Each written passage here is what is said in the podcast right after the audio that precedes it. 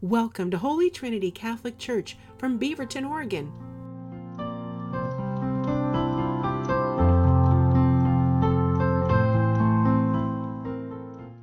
At the parish house where I live, which is just down off the hill here, there are uh, two sets of rose plants in the front yard. Uh, one is a bush and one is a shrub. Like I didn't even know what that meant actually when I learned, but I had asked Father Dave, what are these two different sets of rose thingies, these plants?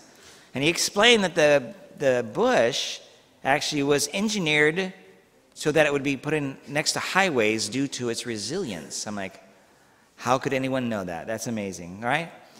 The shrub, which is more akin to the rose plant that I'm typically used to, and you might be as well, they require a little more attention. They're a little taller, they don't spread out, they're not wild in their growth.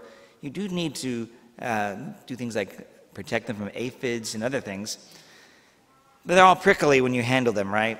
I mean, if you try to you know, trim a rose bush, whether it's wild or not, uh, you've probably had a few moments where you had to, you know, lick your fingers because you poked yourself and you're bleeding.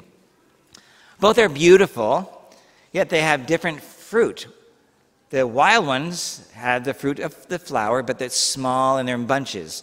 And the fruit of the rose or the flower itself for the bush is, or the, yeah, the, the uh, yeah, for the shrub, see, I don't even know the difference, right? So the shrub is a little larger, and if you cut, then they'll produce more. Anyhow, why do I even offer this image? It's because I'm not a vineyard. I don't own a vineyard. I don't have any grapes, and there's no grapevines in my house. So this is the best I can do for you today. Um, do you have a grapevine in your house? A vineyard in your backyard? Anybody? Oh, good. So then I'm not alone. Okay. Okay, good. Well, anyhow, the fruit of these plants, of course, are flowers. The fruit of a vineyard is grapes. This is the analogy then as being given to us by the scriptures that a vineyard is the house of Israel. And it was then given to the new church, you might say, that Jesus would plant, which is us. We then are that church, his vineyard. So, as members of that church, we can celebrate amazing gifts that God has given us, like the sacraments, like the scriptures, like the unbroken apostolic succession, our concern for life, peace, and justice, just for starters. Among all these fruits, we have been given probably the greatest, and it is the Eucharist. The Eucharist. Well, in 2019, a study was published by the Pew Research Center stating that only one third of Catholics believed in the real presence of Christ in the Eucharist. Whoa, that's bad. I mean, there's good and there's bad. That's bad. But I've always struggled with that statistic, finding that it's never really lined up with my personal observation of being in church work. And being a former mathematician and computer science guy, I'm like, yeah, this is part of the soft sciences, and a lot of the soft sciences have error deeply built into them, and a lot of them are flawed. Um, a vast majority of the soft sciences, when they do statistics, are flawed, as opposed to the hard sciences. Hard sciences would be like medicine and physics. Soft sciences would be like education, sociology, psychology. And religion falls into that plate when it comes to statistics. So for since 2019, I've been kind of grimacing because a lot of things, you know, people talk about this, and I'm like, I don't even believe that statistic. Well, fortunately, this past week, the Center for Applied Research in the Apostolate, also known as CARA, so I'll be speaking about CARA, this group, did, a, did a, their own study recently, and it came out last week. And that report differed significantly from the Pew study. I recommend that you read the whole report, but I'm just going to summarize a few pieces of the data that they were able to determine, some of the information. The CARA report shared that not one third of Catholics believe in, the, in the, what the church teaches, but actually two thirds believe in the real presence. That's double the ratio which means that's a statistically significant difference between one and the other. One was really way off. The CARA report shared that the Pew study, even commenting about the Pew study, had issues in the way it asked questions regarding the true presence. Here's the example they gave, something of this nature. I don't have it written down here, but they'd ask, when you go to Mass and you receive communion, is that the body and blood of Jesus? Or is it a symbol of Jesus? Or is it none of those? Those are three options. And you had to choose between one of them. Now, if you're scratching your head, like, how do I answer that question? That's the problem.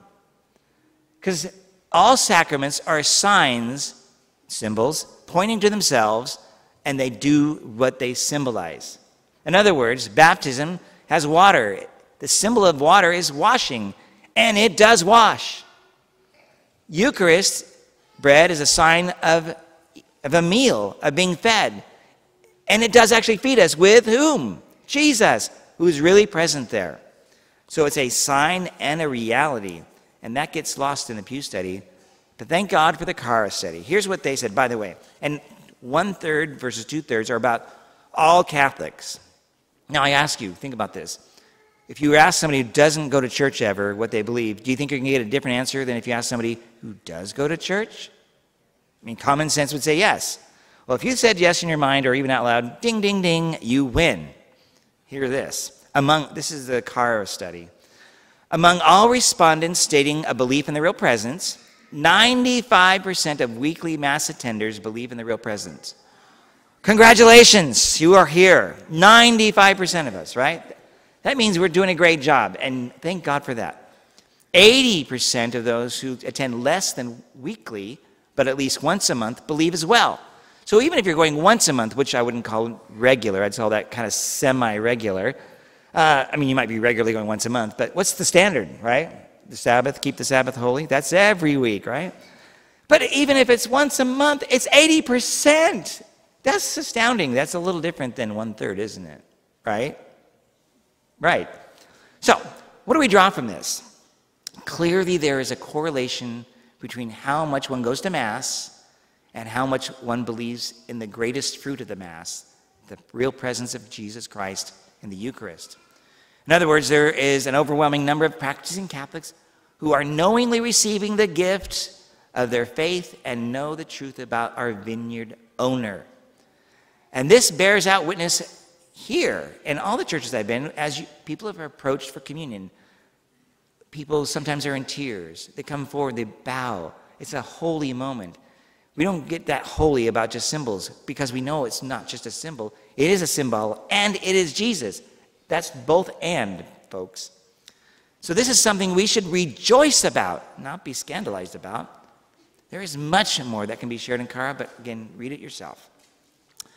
So, as the U.S. Church here, the Catholic Church in the United States, journeys through its Eucharistic revival, we may need to turn our attention away from trying to teach everybody in the pews about this faith, because we already know, to who doesn't know? People are not going to church, right? That is the harder knot to tie. The, our friends who are Catholics who are not going or have stopped going, those are the groups that we need to really start thinking about. So remember our mission here at Holy Trinity. We're to know, grow, and go. So go. So go out. Be part of our mission.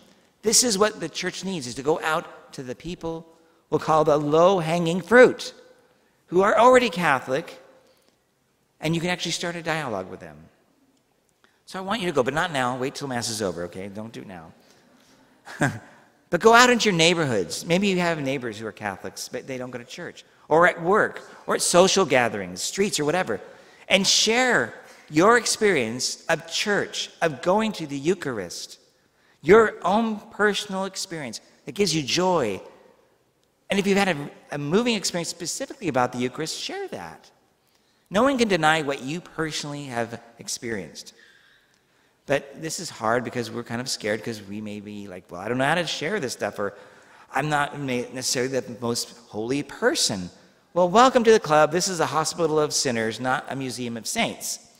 But let's then take a look at what St. Paul tells us. He says this, and this is great. So when you're, whenever you are out, think of these things. He says, whatever is true, whatever is honorable, whatever is just, whatever is pure, whatever is lovely, whatever is gracious, if there's any excellence, if there's anything worthy of praise, think on these things.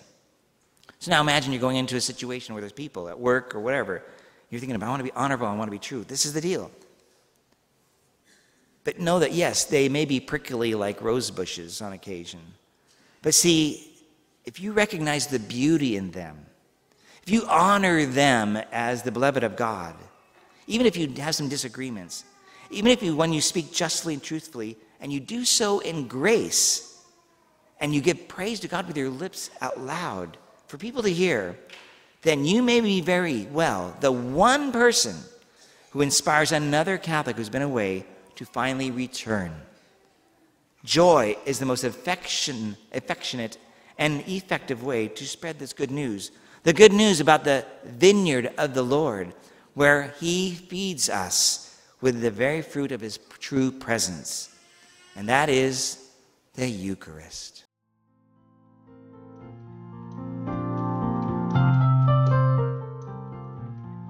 Thank you for joining us.